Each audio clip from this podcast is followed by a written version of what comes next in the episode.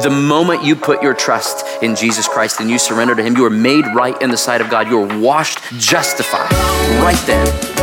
Welcome to the Plainfield Christian Church podcast. We hope that the message today encourages you. For additional resources to inspire you in your journey with Christ, go to plainfieldchristian.com. Enjoy today's podcast.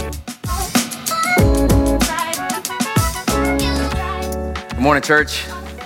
Uh, if we haven't gotten the chance to meet yet, my name is Luke. I get to serve here as one of the ministers. We're glad to be together this morning. It's been a good day today uh, already. It's been good, um, the things we've gotten to witness. I actually have some more big news for you today. Um, according to the internet, which is never wrong. I think we have a picture here for just a second. According to the internet, somewhere today, George Jetson's gonna be born. Look at that. The show said that he's gonna be born on July 31st, 2022. That's today, you guys. So there's literally no point in me telling you that. That doesn't tie into the sermon at any level. I just wanted to grieve together that we're not in flying cars yet. Can I get an amen this morning? I know, I know. We'll get there someday, right? Um, you know, I think there are very few places on planet Earth where people encounter God's grace more tangibly than in addiction recovery groups. I don't know if you've ever gotten the privilege to sit in on a meeting of Alcoholics Anonymous or celebrate recovery, but you could just feel the grace in a room like that. And I think perhaps people encounter grace in rooms like that because at the very onset, every one of those meetings begins with acknowledging your condition. Before anybody gets up to speak in an Alcoholics Anonymous meeting, you've heard the line before. They'll say, Hi, my name is Luke, and I'm an alcoholic. And then the room will say, Hi, Luke. And I want to be a place of grace. And if we're going to be a place of grace together, that means that first we have to acknowledge our condition. So I'd like to just do a modified version of that here with you today, if that's all right. I'll say my part, and then if you'd be willing, I'd like you to say your part as well. Hi, my name is Luke, and I'm a sinner. Hi, guys. uh, we're kicking off a brand new series today called Made New, and we're looking at a letter written by a guy named Paul to an ancient church in the city of Rome. The letter is called Romans, very creatively named, and we're going to be flying over Paul's letter to the Romans over the next few weeks and getting a 10,000 foot view of it. And I am giddy about this series. I've been looking forward to this because Romans is like a theological backstage pass to the cross.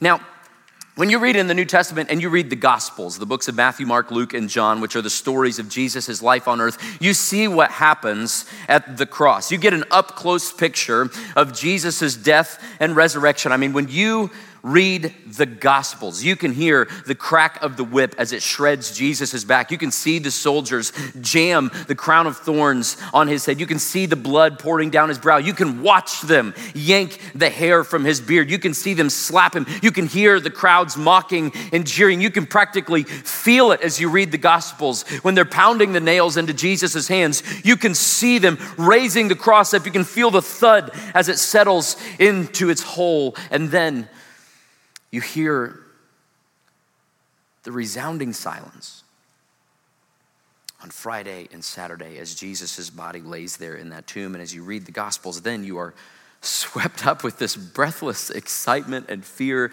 and confusion alongside the women and the disciples when they go to Jesus' tomb, expecting to see Jesus' body there in the grave on Sunday morning as the sun is peeking up over the horizon. And they're shocked when it's empty and you can feel your heart skip a beat along with theirs when the angel says, He's not here, He's risen.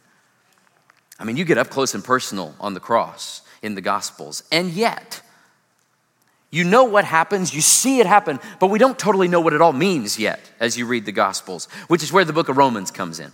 Romans is like a backstage pass to all of that. And so we're going to walk through the book of Romans in this series, and we're going to explore some big Bible words together about what Jesus accomplished in his death and resurrection for us. Some big words like justification and reconciliation and resurrection and liberation and adoption and transformation. When we're talking about how all these words mean that we are made new. You saw it on Haley's t shirt right there. When you get saved, Jesus makes you new. And we're going to explore different facets of what that looks looks like throughout the book of Romans. And we're going to be talking about for all six weeks just the gospel.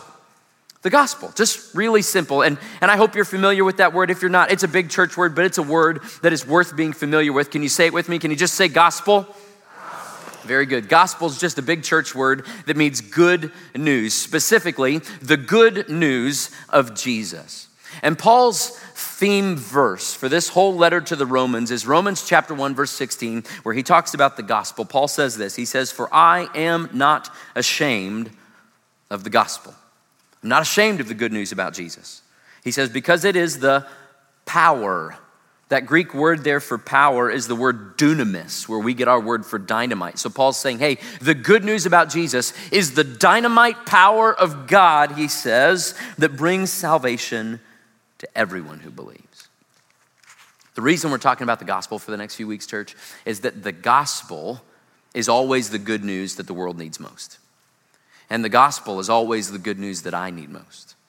And the gospel is always the good news that you need most. And so, for the next few weeks, as we walk through this letter to the Romans, I have two challenges for you, two challenges throughout this series. Here's challenge number one I want you to read this letter. I want you to read Romans on your own throughout the week at whatever pace you want to, but I want you to read Romans because I believe that if you do, you will be changed. And I, I, I, say that because God has used the letter to the Romans to change the world over and over again. Ever since the birth of the church, kind of from that age on, the most influential theologian in church history is a guy named St. Augustine, and he was converted by reading Romans. Martin Luther, who kick-started the Protestant Reformation, converted by reading Romans. John Wesley, the man who started the Methodist movement, converted by reading Romans. Uh, my professor a couple weeks ago in grad school was kind of telling us a little bit of his life story. He grew up in the 60s, played in a band, was all strung out on LSD. You know, you name it, he did it. He lived the whole 60s life, right? And, and yet here he is teaching Bible at Wheaton College. And so we asked him, we said, Man, Dr. V, when did you become a Christian? And he said, uh, somewhere between Romans chapters 3 and 4. if you read Romans, you will be changed because it has changed the world over and over and over again, and I believe that God will change you. That's challenge number one. I want you to read this letter. Now, we'll get to challenge number two later on, but let's go ahead and dive into God's Word. Open your Bibles with me to the book of Romans if you haven't already. And we're going to talk about the gospel today, the good news.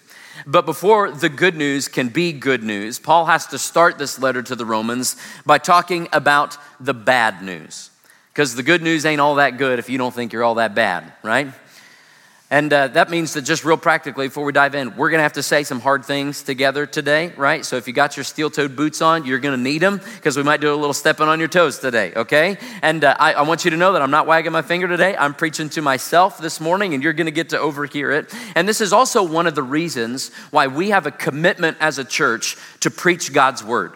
We preach the Bible. We don't just preach Luke's ideas. Because if we just preach Luke's ideas, we wouldn't talk about some of this hard stuff, all right? But because God talks about it, we've got to talk about it. So that means don't shoot the messenger. I don't write the mail, I just deliver it, okay?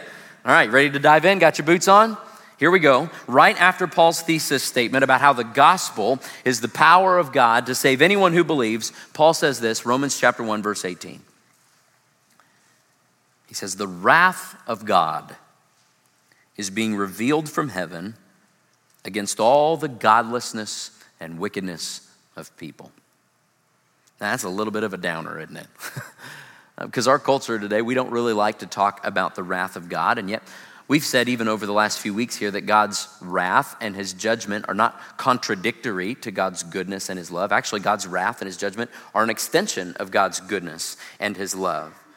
Because God is not just interested in being nice if being nice allows the poison of sin to continue to wreak havoc on the people that he loves. Yes, God is love, and yes, God is good, but God is also holy, which means he's totally perfect. That means every part of who he is is diametrically opposed to sin and is actively working to destroy it. God is not just some smiling grandfather in heaven who tussles our hair when we misbehave and says, That's okay, try better next time.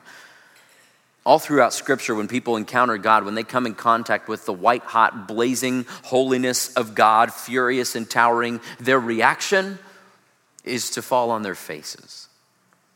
In Isaiah chapter 6, the prophet Isaiah sees God and he sees that even the angels in the presence of God are covering their faces and they're saying, Holy, holy, holy is the Lord God Almighty. And when Isaiah sees God, he falls down on his face too and he says, Woe is me, I'm undone because I'm an unclean man. I come from unclean people, and my eyes have seen a holy God.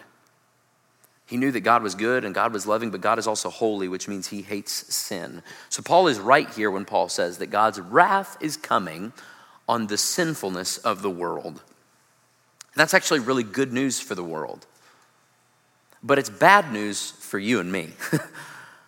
Because, you know, there's this common idea floating around in society today that, that we as human beings are basically good people.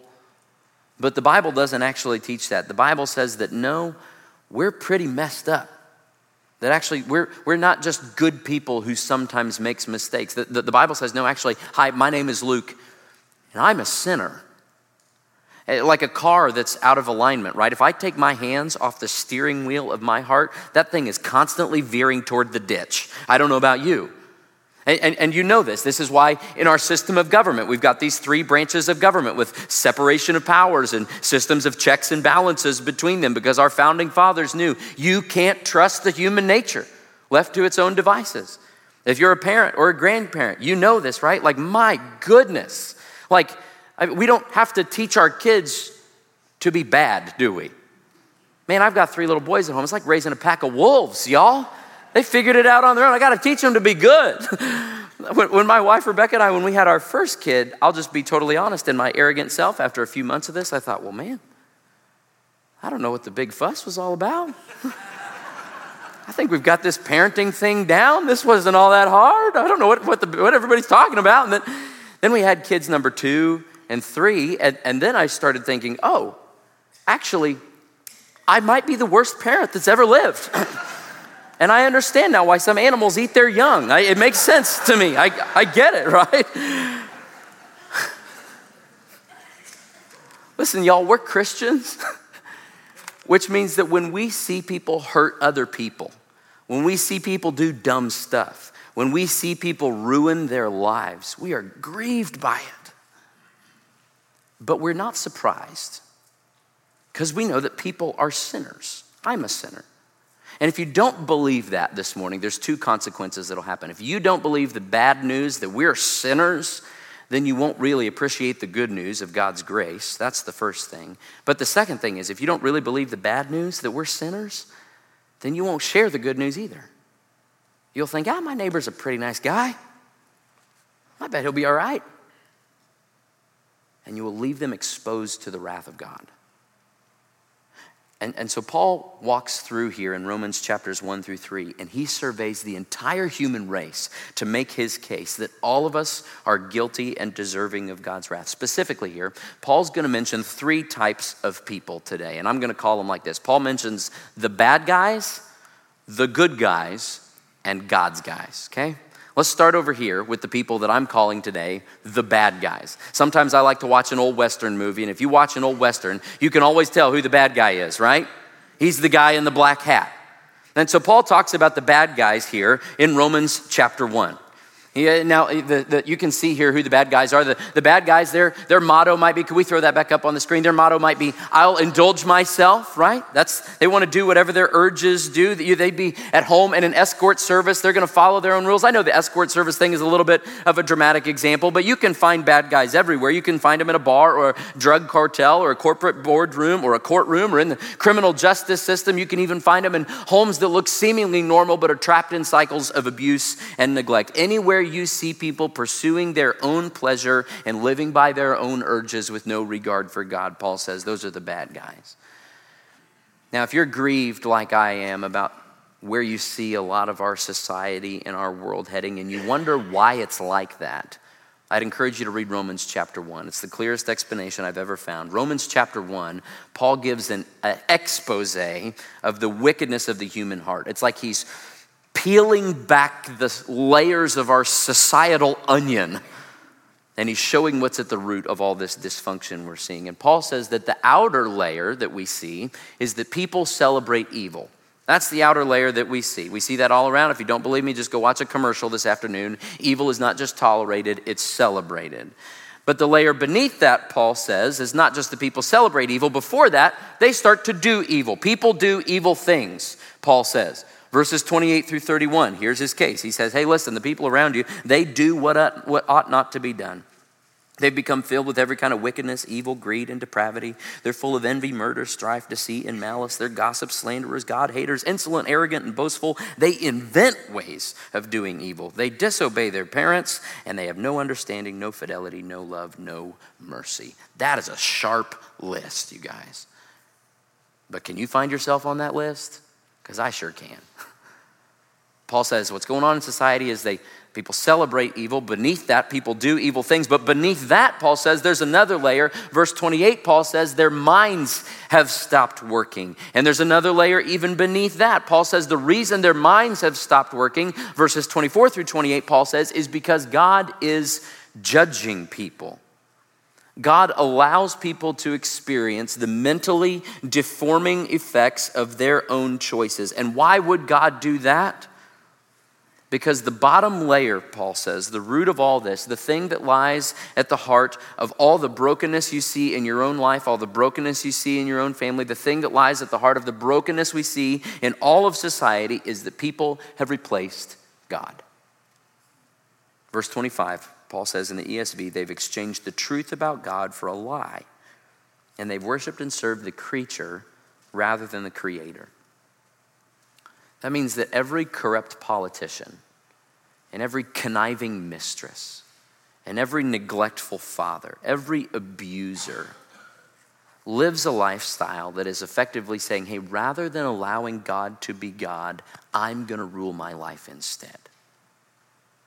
Now, you may hear that and you, you may not agree with me. You may think, well, what about those who don't know God? How could they consciously make a choice like that? But Paul says that actually, God has made himself known to everybody already. He says here in Romans chapter 1, in verse 20, he says, just look at creation. Look around you at the world. It's a beautiful morning, wasn't it? The heavens declare the glory of God. Every daffodil tells the story of a wise creator. Every mountain preaches a sermon. Every beach sunset sings a worship song. Every dolphin jumping, every hummingbird flying, every autumn breeze is a divine megaphone announcing to the universe that there's a God in heaven who is big and wise and good and strong, and you need to get to know him. And yet, Paul says the bad people they have turned their backs on God, even what could be known about God through creation. And the difficult truth is that when they turn their backs on Him, God will turn His back on them. Three times in Romans chapter 1, Paul says, God gave them over to their sins. God allows people to experience the full weight of their own choices. And that means that God's wrath is coming for the bad guys. And listen, that's good news. That's good news for those who are oppressed. That's good news for those who are marginalized. That's good news for those who are victims. But it's bad news for me because I've been that guy. A lot of us have. Hi, my name's Luke. I'm a sinner. Now, I think we can mostly agree today that we want the wrath of God to come on the bad guys in the world. We want justice to happen. But here's where it gets tough. Paul says that God's wrath isn't just coming for the guys in black hats, it's coming for the guys in white hats too. It's coming for the good guys. In Romans chapter 2, Paul describes the good guys here. Their motto is, I'll compare myself. And, and, they appear nice. They follow society's rule. Uh, they, they do things like community service, right? They, they volunteer and, and, and they, they love their families. They, they do all kinds of good things. They pay their taxes, salute the flag, donate blood, coach Little League. They know they're not perfect, but at least they're better than those guys, right? And yet at the end of the day, the problem is that good guys, even them, they trust their own morality instead of trusting God. Now, this is human nature, isn't it? Most of us, I think, tend to view ourselves as better than we actually are. Let, let, me do a little bit of uh, audience participation here to try to make my point. Uh, and be honest, for starters, okay? No lying in church. Can we agree? God is watching you. Um, raise your hand if you think you're a better than average driver. Raise your hand if you think you're a better than average driver. Oh, come on. I'm assuming that those of you who are not raising your hands are not being honest, which also confirms my point, okay? Either way, I win. Like, I think most of us think we're better than average drivers, which is literally a physical impossibility, right? Most of us have a bias toward ourselves. A few years ago, there was a survey done uh, that asked the question, Who do you think is most likely to get to heaven? And then it listed a bunch of people. And uh, Mother Teresa, she scored pretty highly. She got 79%. Princess Diana came in at 60%. Even Bill Clinton got over half at 52%. Poor Dennis Rodman, though, he only came in at 28%. But in first place, even far beyond Mother Teresa, with an overwhelming margin of victory, 87% of the respondents said, Me. I'm most likely to go to heaven. We tend not to see ourselves all that accurately, do we? And yet God does. Romans chapter 2, verse 16, Paul says, God judges people's secrets. God knows the thought in your mind right now. He knows you're thinking, ugh, when is this sermon going to be over, right? You know who you are. He knows you're thinking, okay, when can we get out of here and go beat the Baptist to Brewburger, okay? We'll get there, hang tight, okay? But at a deeper level, God also knows the times when, even though our behavior on the outside is fine, internally our hearts and minds can still be warped. He knows when we are thinking things like, man, I'm jealous of her. I, I hate how much people love her. That guy, man, he has a way nicer truck than me. He's so greedy and materialistic. That guy has a way junkier truck than me. He's so much farther down on the totem pole than I am. he knows when we think, man, she's, she's pretty attractive. I'll just let my gaze linger a little longer. He knows when we're running late for a meeting because we didn't get around on time, but we can just walk in and say, oh, sorry guys, it was the traffic, you know. The good guys, they may not physically cheat on their spouses, they may not physically swindle people, but their hearts can still be far from God, Paul says. He says later in Romans chapter 14 that everything that does not come from faith is sin. So that means that even when we do good things that are motivated by selfishness and not by faith in God, that's still sin. Sometimes, yes, the devil does want to lure you into immorality but sometimes the devil just wants to lure you into morality that is divorced from the grace of God. That's a spiritual cancer in Hendricks County. Just be a nice person. You don't need God.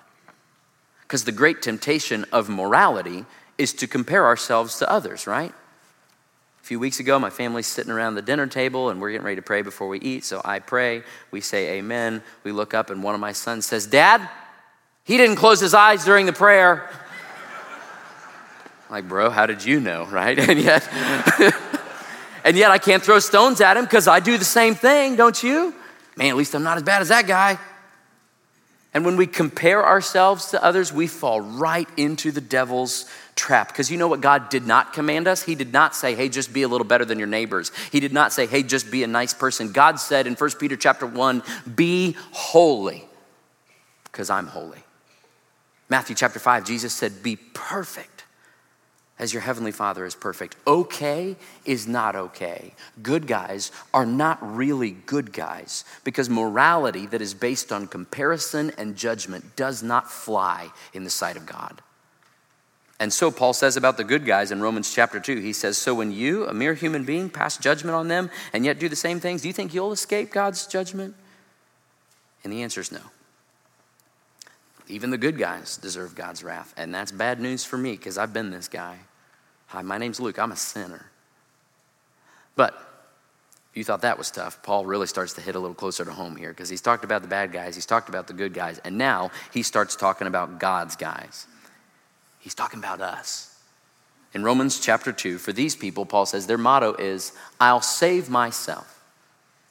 I'll save myself. Now, they don't just want to be good people, they want to be God's people. So they're going to follow God's rules. And they're at home in a church service, church services just like this. And they'll just do the stuff without having God. Uh, you know, when Paul is writing this letter to the Romans, a large portion of the audience that he's writing to are Jewish. So I've got my little Jewish yarmulke here, right? And the Jews thought that since they were God's people, they followed the laws. They got circumcised. They didn't eat the, things they weren't supposed to eat. They did the feasts and the celebrations and they went to synagogue. They thought since they were God's people, they're good. That still happens today in churches all across the country this morning.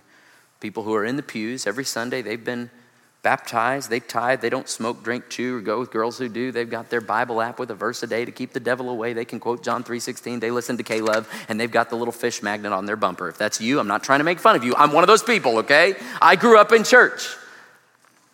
And it's dangerous.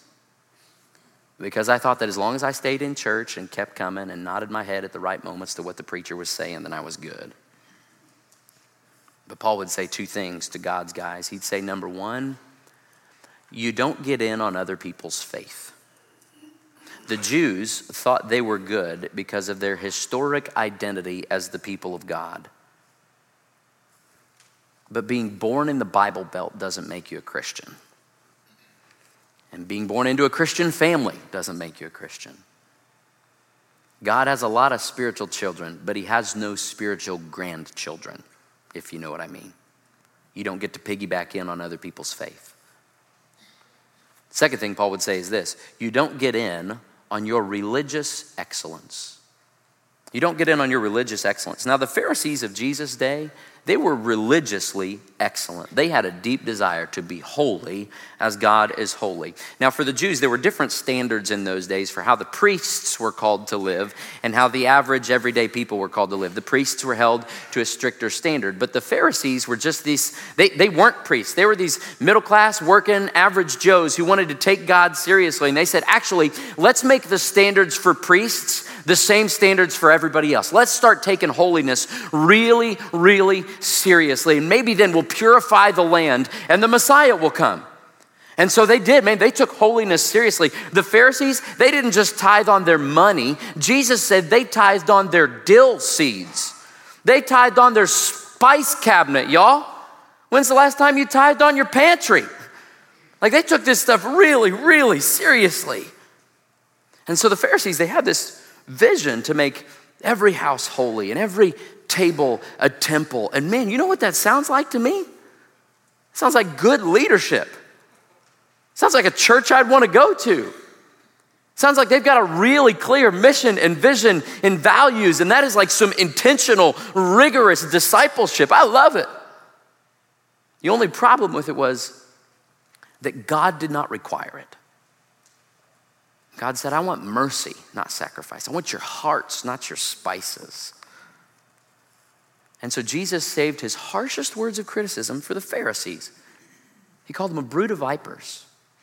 He called them whitewashed tombs. You're all painted up on nice on the outside, but you're dead on the inside. Matthew chapter 5, Jesus says, These people honor me with their lips, but their hearts are far from me. They worship me in vain. Their teachings are merely human rules. And so Paul says to the God's guys here in Romans chapter 2, he says, Listen, a person's not a Jew who's only one outwardly, nor is circumcision merely outward and physical. No, a, a person's a Jew who's one inwardly, and circumcision is circumcision of the heart by the Spirit, not by the written code. Jesus, Jesus wants your heart. And religious people whose hearts are far from God are the people that anger God the most. In the Old Testament, when the priests, Nadab and Abihu, they come into the tabernacle looking like a real thing, but they're keeping sin harbored in their hearts, God struck them dead. And in the New Testament, Ananias and Sapphira, they come into church looking like a real thing, looking like they're being generous, but they're harboring sin in their hearts, and God struck them dead. And so today, listen, this is difficult, but it would be pastoral malpractice of me not to tell you that today, if you are harboring sin in your heart, do not think that simply coming to church every Sunday and nodding your head along with the sermon will spare you from the wrath of God. And I'm saying this because I love you dearly. But Paul wrote to a church that was doing that. And maybe this is what you need to hear today in Galatians chapter 6, where Paul said, Do not be deceived. God will not be mocked. A man reaps what he sows. So if you're sitting here week in and week out and you are un moved by the Spirit of God and you're playing the part without really fully giving Him your heart, God is not kidding when He talks about His wrath. Sin's not a joke, you guys. And church ain't a game. God will fulfill His word and He will purify His church and He will judge those whose hearts are in rebellion against Him.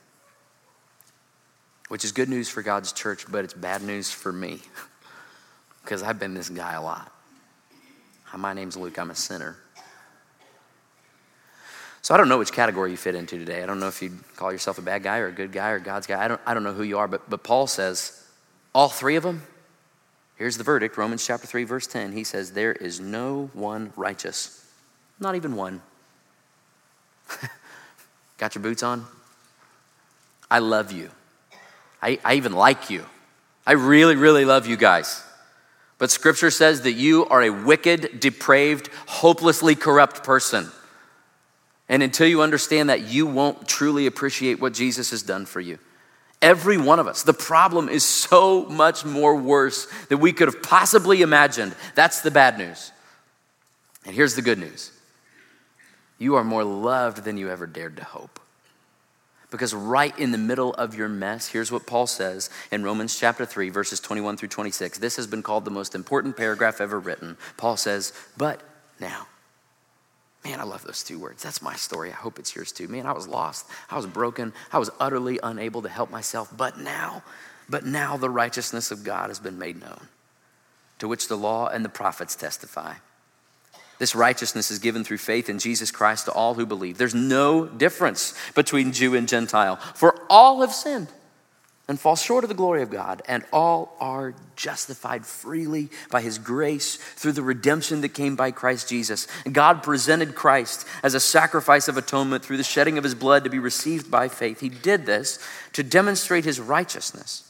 Because in his forbearance he left the sins committed beforehand unpunished. He did it to demonstrate his righteousness at the present time, so as to be just and the one who justifies those who have faith in Christ.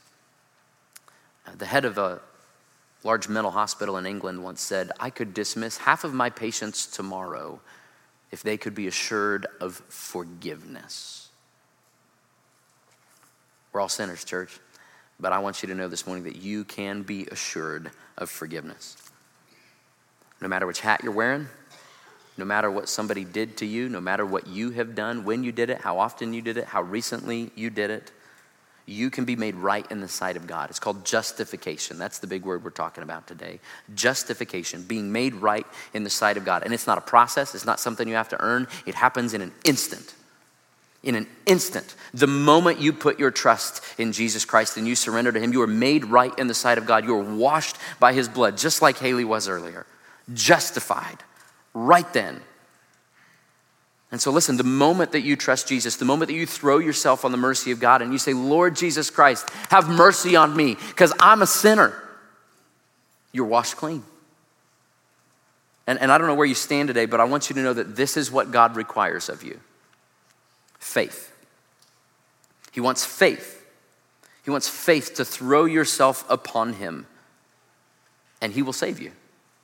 And he has saved you if you have done that because the Son of God, Jesus Christ on the cross, he took the wrath of God on your behalf and on mine. So, in that moment that Jesus died, God was both just, Paul says in that moment, exercising wrath upon the sin of the world, and he was justifier, making us right in his eyes. And now, because he's alive, you can be alive in him. Romans chapter 4, Paul says, He was delivered over to death for our sins, and he was raised to life for our justification.